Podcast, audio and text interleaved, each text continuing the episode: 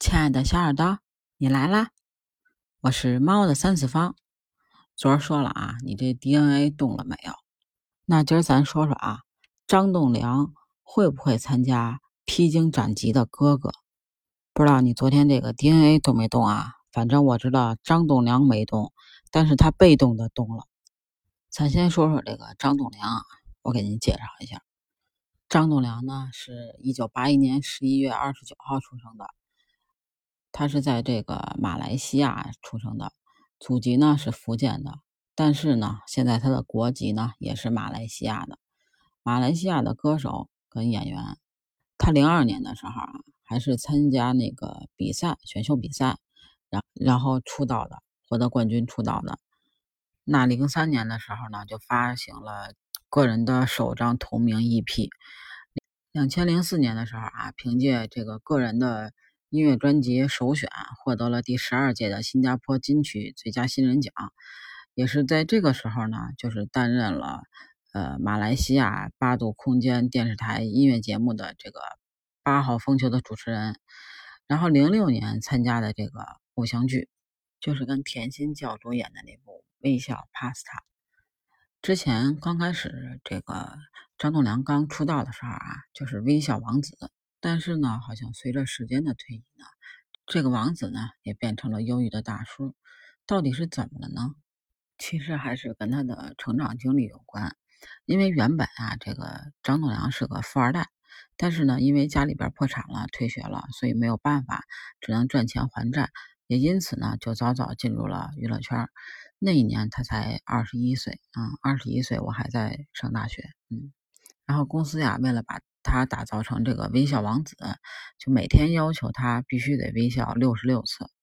其实想想也挺不容易的，每天不是真心的，然后被迫的笑六十六次，也是一件挺不开心的事儿。我觉得，那他还完债之后呢，他就重新选择了呃回学校学习，弥补了过去的遗憾。在这之后呢，也就渐渐的淡出了大家的视野。如今啊，他也是接受自己。大方的承认自己就是大叔，寻找自己，也写自己的书，专心做自己的音乐。但是看到微博热搜上边出现了微笑 Pasta、合群、小乌龟这些好久好久没有提及的词，却是我回不去青春巅峰时期的张栋梁，是永远挂着微笑、带王子气质的顶流明星。如果他没有当时退出大家的视野，他现在依旧应该也是个顶流吧。在我的青春里边，那个彩铃盛行的年代，当你孤单，你会想起谁？真的是艳压群芳的神曲啊！那个时候我还没有自己的手机，最快乐的事儿就只能是守在电视机前边，等着这个电视剧的播出，想着今天乌龟妹程小诗。和扫把星合群这对欢喜冤家又怎么了呢？和那家微笑 Pasta 的店到底带给了我们多少的温暖和青春的回忆呢？现在想想，这些不堪回首的狗血剧情，却是我青春绝大多数的快乐。不知道是不是也有人跟我一样，看了微笑 Pasta 之后才知道，原来 Pasta 是意大利面。不知道彩虹的微笑、北极星的眼泪、小乌龟，你是不是还能哼得上来？那如果他开演唱会，你会去吗？因为我看网上好多人都在说，希望他能来参加《披荆斩棘的哥哥》，希望他能来开演唱会。但是每个人都有每个人自己的选择，无论他是否站在聚光灯下让自己快乐起来，就像《微笑 Pasta》这部剧里说的一样，笑一笑没有什么大不了。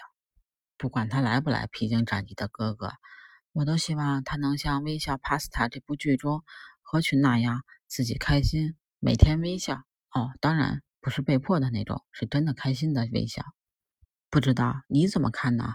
欢迎你评论区跟我讨论哦。锁屏状态也可以点赞哦。喜欢我的话，记得关注、订阅、点赞，还有评论区给我留言哦。对了，如果你想找我的话，也可以加我的听友群哦，bjcat 八幺八。北京小写的首字母 C A T 八幺八，期待你的加入哦！我们下期见喽，拜拜。